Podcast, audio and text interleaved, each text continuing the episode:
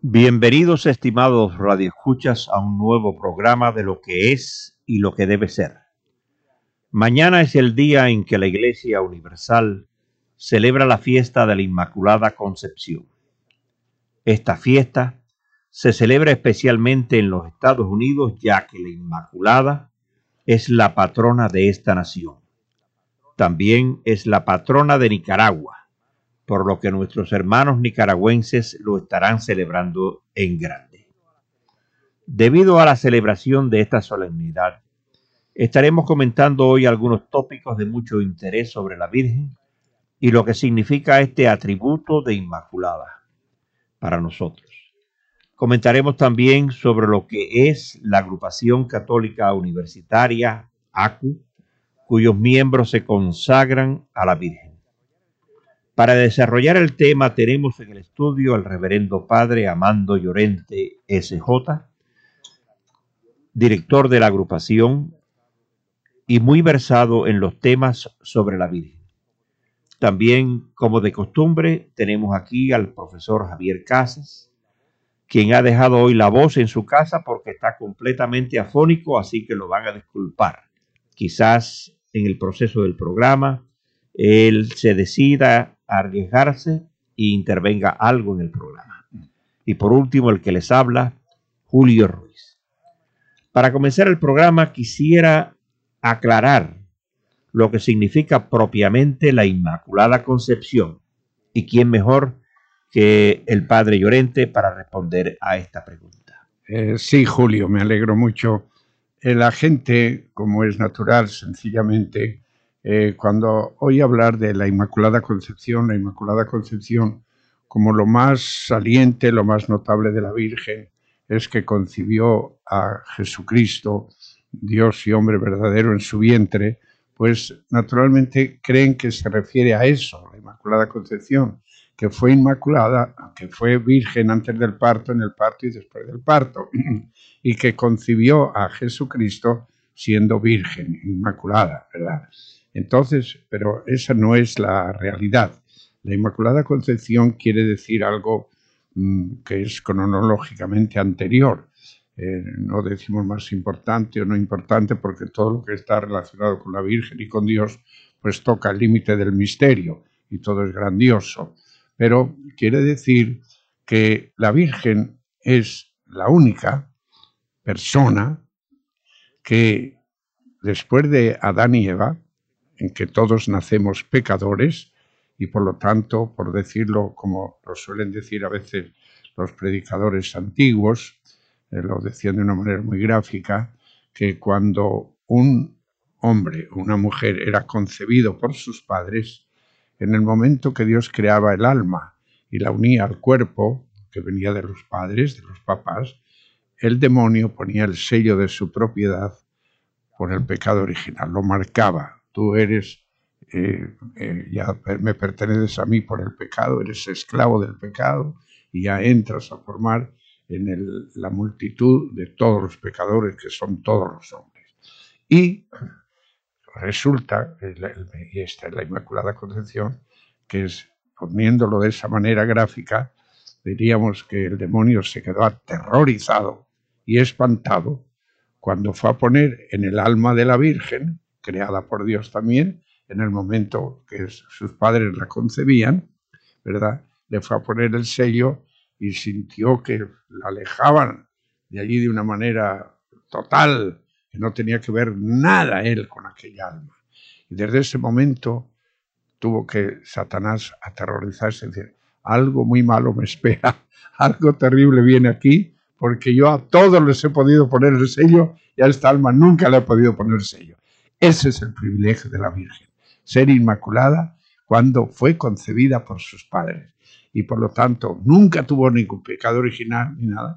Desde luego, claro, en el campo de lo, eso es un aspecto negativo. Pero después no solo no tuvo pecados, sino que desde ese momento de la concepción fue llena del Espíritu Santo y llena de todas las gracias.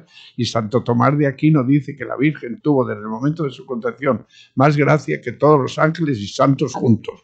De modo que que, fue esa alma desde el primer momento y fue creciendo día a día en santidad y en virtud, y por eso la Virgen es un misterio.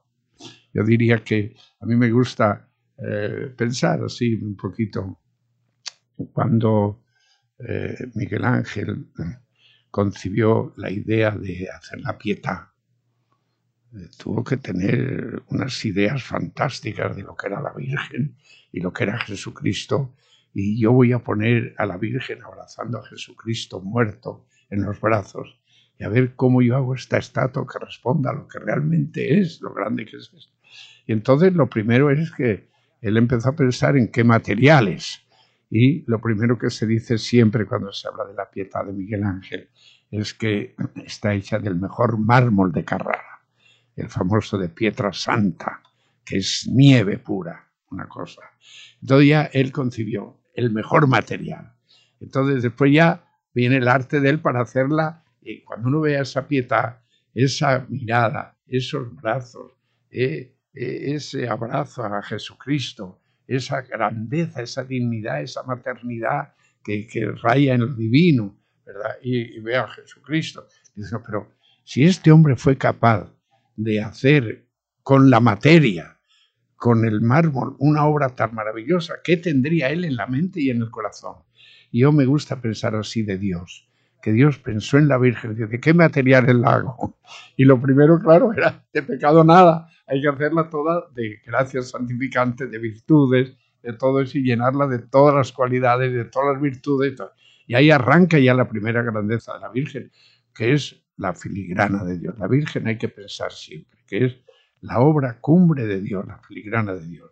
Dios es el que hace lo principal de la Virgen, porque la hace inmaculada, la hace llena de gracia, la hace madre y virgen, la hace eh, que, suba en cuerpo y alma al cielo, todo eso lo hace. Lo que hace ella después ya es lo maravilloso para nosotros, porque es la fe, la humildad, el ofrecimiento, la generosidad, el fiat fabuloso, ¿verdad? Que hace. De modo que ahí es donde arranca todo lo de la Virgen. Esta verdad de fe fue proclamada eh, cuándo, Padre? Pues no hace mucho. Fíjate tú, eso fue en, 1854, ¿verdad? De modo que, para que vean ustedes, digo también otra cosa maravillosa, ¿verdad? Como la iglesia eh, tiene creencias que no ha definido dogmáticas. Todo el mundo creyó que la Virgen era inmaculada siempre.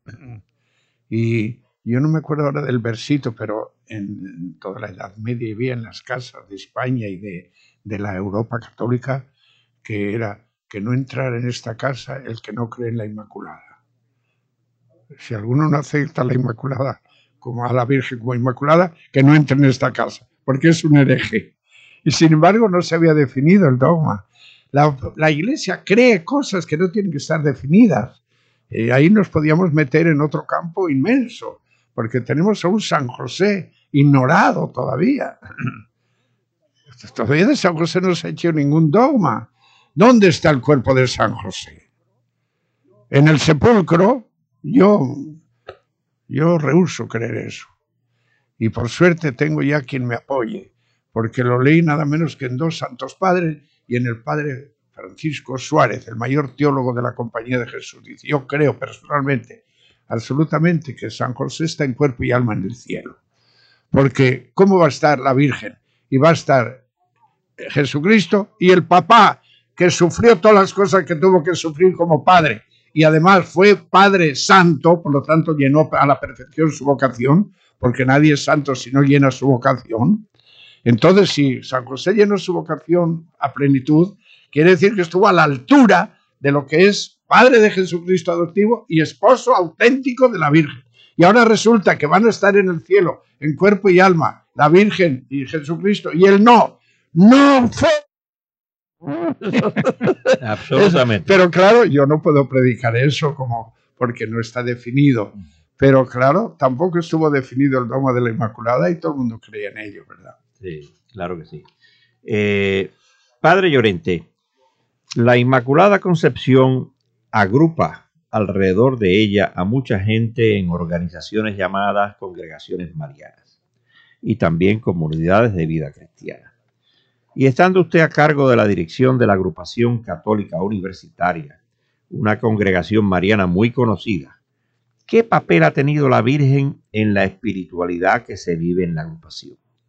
Bueno, pues eh, la espiritualidad es enorme, eh, desde luego proyectada y enseñada por la espiritualidad ignaciana, ¿verdad? que es, el, es de donde nosotros nos nutrimos. Nuestra espiritualidad viene de los ejercicios espirituales de San Ignacio de Loyola, una escuela reconocida en toda la iglesia y bendecida y aprobada y, llena de, bendiciones e indulgencias especiales por todos los papas, porque desde el primer papa, quien Ignacio de Loyola le entregó los ejercicios, hasta Juan Pablo II, no ha habido ningún papa que no haya alabado y bendecido a los ejercicios espirituales de San Ignacio y recomendado como un método formidable de formación espiritual.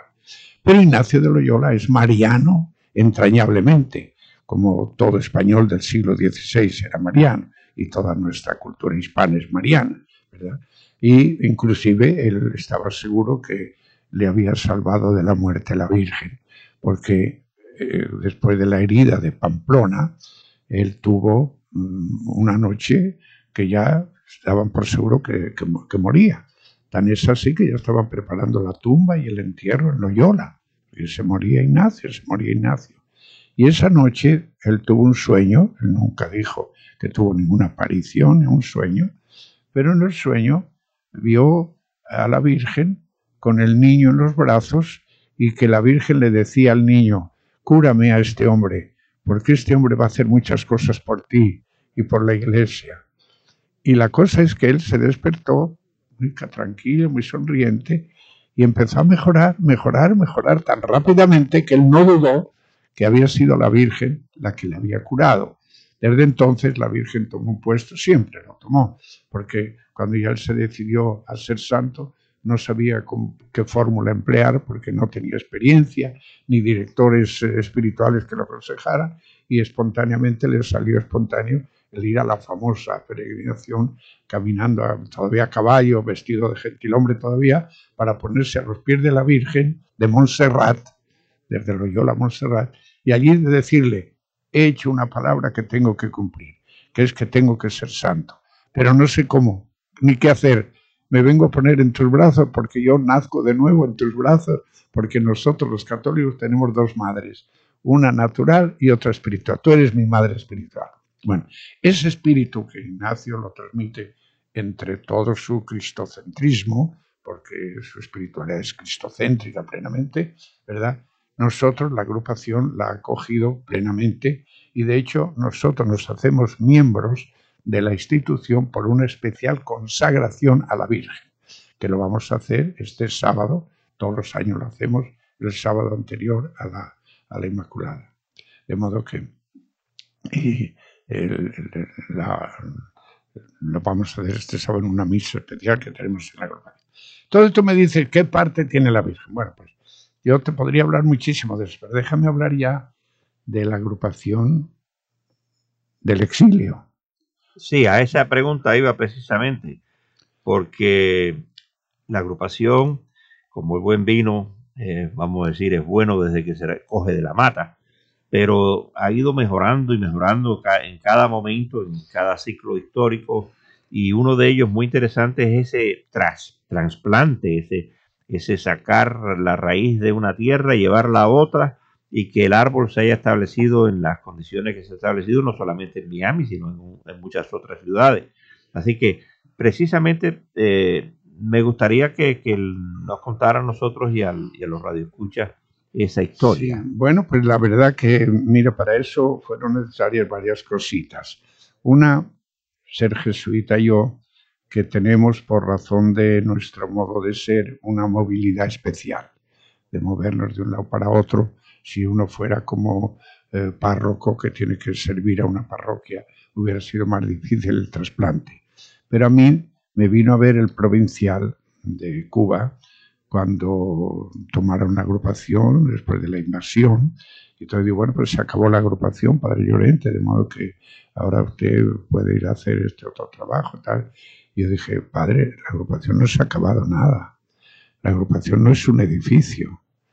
La agrupación es un espíritu. Nosotros somos la agrupación donde quiera que estemos, debajo de un árbol, Esto es un movimiento, esto es un espíritu, ¿no? Ah, muy bien, dice. Entonces, ¿usted qué? No, no, yo sigo con los agrupados, donde vayan, donde estén ellos, voy yo. Y entonces, claro, encantado la vida, me bendijo, ah, pues muy bien, encantado.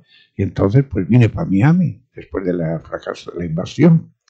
Y vine para Miami y ahí sí tengo que mencionar, y me alegro tanto que tengamos oportunidad para decirlo, porque cuando yo llegué a Miami, Miami era un naufragio de cubanos, todos llorando, porque el, fracaso de la invasión había significado la pérdida de toda esperanza. Toda la esperanza le habían puesto ciega. Eso, ¿no? Ciegamente en la invasión. Que nadie se atrevía a decir que iba a fracasar porque como iba respaldada por el ejército americano, no podía fracasar. Pero amigo, fracasó la invasión. Y ahora yo llego aquí y me encuentro todo el mundo deprimido, llorando. Entonces yo recuerdo que lo primero que hice cuando llegué, bueno, pues fue tener una misa en el Yesu, en la iglesia del Yesu. Y me dieron para decir la misa el altar de la izquierda, que es de la Virgen. Y cuando yo estaba en el altar, y detrás de mí como 40 o 50 miembros de la agrupación, casi todos llorando porque nos veíamos por primera vez después del golpe aquel. Y yo vi aquello pero de repente miro para arriba y veo a la Virgen, y a esa Virgen la he cogido yo mucha devoción, porque tiene al niño Jesús en los brazos en el aire.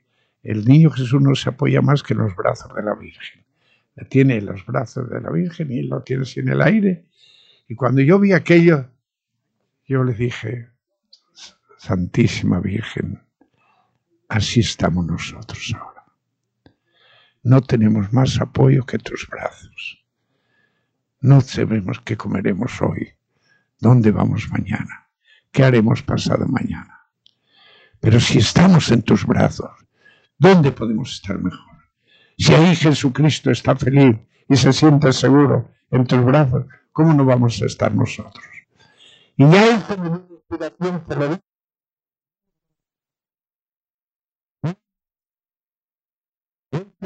Estamos todos consagrados a ella. No queremos más que hacer la voluntad de Dios como ella lo hizo, el fiat. Ahora hay que repetir el fiat que ella dijo un día sin saber y expuesta a todos los sufrimientos que le iban a venir, como le vino en el Calvario, como le vino en el exilio. Ella. entonces ya ahí arrancó en el exilio la esperanza de que los brazos de la Virgen eran nuestra esperanza verdadera. Y lo fueron, porque enseguida nos inspiró una cosa magnífica. Yo dije, aquí nosotros no tenemos otra cosa que hacer más que meternos en unos ejercicios espirituales de San Ignacio.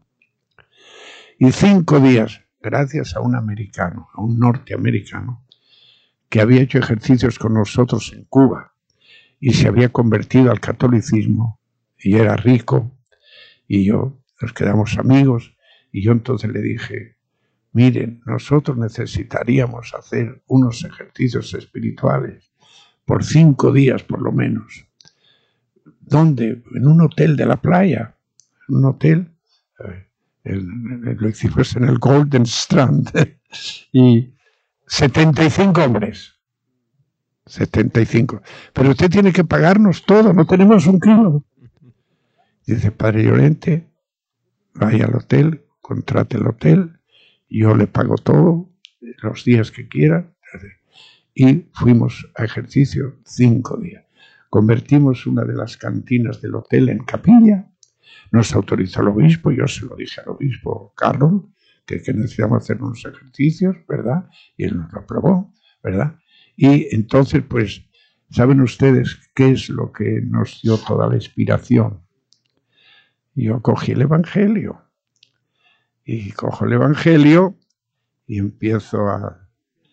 Y en sueños el ángel le dijo a José, José, toma al niño y a su madre y huye a Egipto, porque Herodes busca al niño para matarlo. Y estate allí hasta que yo te diga. El exilio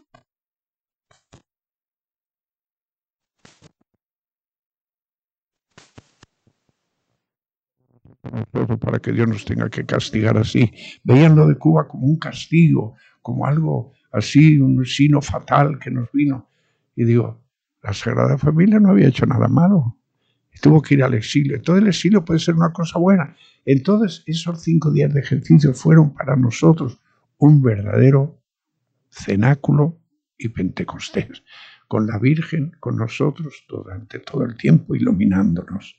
Y decíamos, en Cuba que decíamos en ejercicios así, hipotéticamente y, y con ilusión, quiero ser cristiano, quiero ser pobre, quiero ser humilde, pero éramos ricos y éramos, teníamos influencia, teníamos... Ahora somos pobres, ahora somos perseguidos, ahora no tenemos nada, ahora tenemos hermanos muertos, presos, familia de este... Este es el momento de ser cristiano. O ahora tan grande que de allí salió la agrupación del exilio. Y se ha expandido.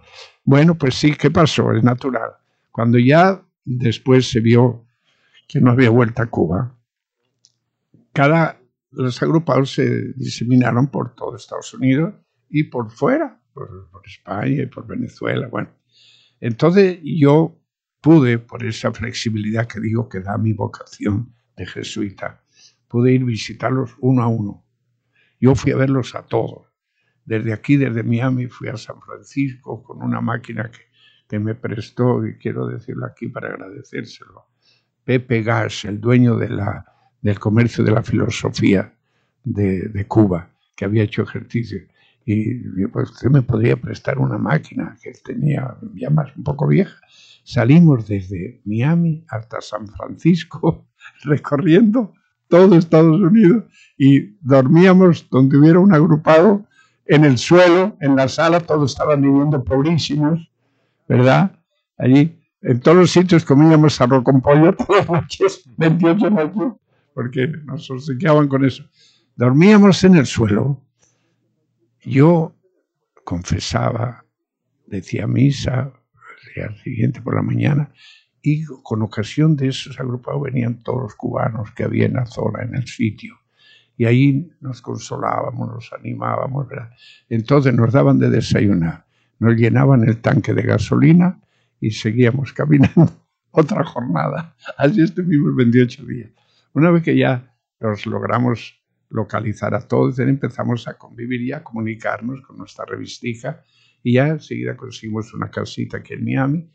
Entonces, ¿qué pasa? Que los grupos se fueron diseminando por diversos sitios y unos atraían a otros y se iban formando grupos naturales, ¿verdad? Uno de los sitios donde al principio hubo más gente fue en, médicos, hay muchos médicos en la agrupación, Millersville, porque Millersville tenía un hospital psiquiátrico enorme y desatendido totalmente. Nadie quería ir allí, es un pueblo de Georgia. Entonces allí les daban a los médicos 500 pesos al mes y una casa de madera donde vivir con una loca que les cuidase la casa, que les limpiase la casa, que podían limpiar. Eran reyes, eran los que mejor estaban, los de miles, con los 500 pesos. Entonces, ahí estuve. igual que hicieron eso, pasó el grupo de, de Washington, pasó el grupo de Nueva York, pasó el grupo de Orlando, pasó el grupo de Puerto Rico, y yo, con la gracia de Dios y con la buena salud que Dios me dio, podía ir todos los años dándoles ejercicios y los, la, doctrina de los ejercicios era la que mantenía unida a toda la agrupación. Y ahí estamos y ahora pues seguimos. Antes de que siga, las dos últimas preguntas finales porque el tiempo no, nos asesina. El presente y el futuro. Bueno, pues el presente es lo que estamos con la gracia de Dios y el futuro es que este año, si Dios quiere, el año que viene, esperamos inaugurar la residencia que estamos haciendo ahora aquí en Miami, que se va a llamar Jesús Maestro, que es una residencia para estudiantes latinoamericanos. Queremos tener a 40 estudiantes hispanos viviendo ahí y haciendo los católicos prácticos con la doctrina de los ejercicios de San Ignacio. Porque yo considero que mientras no mandemos hombres honestos a Latinoamérica, de nada sirve que les quiten la deuda, porque si la roban los otros que vienen no hacemos nada. Mientras no haya hombres competentes primero, honestos, y la honestidad plena no se logra sin religión, es muy difícil. Por lo tanto, esa es la riqueza que nosotros tenemos por ser católicos y podemos comunicarla porque el padre Rey de Castro, fundador de esta institución, siempre soñó con esto, que el hombre, que el cubano, el, para él era el cubano, nosotros ahora para todos, porque tenemos ya de toda América, inclusive este fin de semana va a pasar a miembro de la agrupación un, un, un coronel americano del ejército americano que se ha hecho miembro de la agrupación. Está fascinado con ese espíritu y quiere vivirlo y lo vive en la casa de Washington. Pues eso es que crecer al mismo tamaño que crece nuestra profesión, que crezca nuestra religión y nuestra entrega a Jesucristo. Bueno, por lo que hemos oído, el futuro es bastante prometedor. En manos de Dios todo. Está en manos de Dios y no de la Virgen. Y de la Virgen. Exactamente. Seguimos en, las manos de la Virgen. Solamente nos, eh, nos basta ahora en este momento recapitular un poquitico, por supuesto dándole las gracias al Padre Llorente por eh, haber estado de, con nosotros en este programa. Eh, eh, y dándole las gracias también a nuestro querido director técnico Toniel Zavallo y a nuestros queridos radioescuchas. Eh, muchas bendiciones y que Dios los acompañe a todos.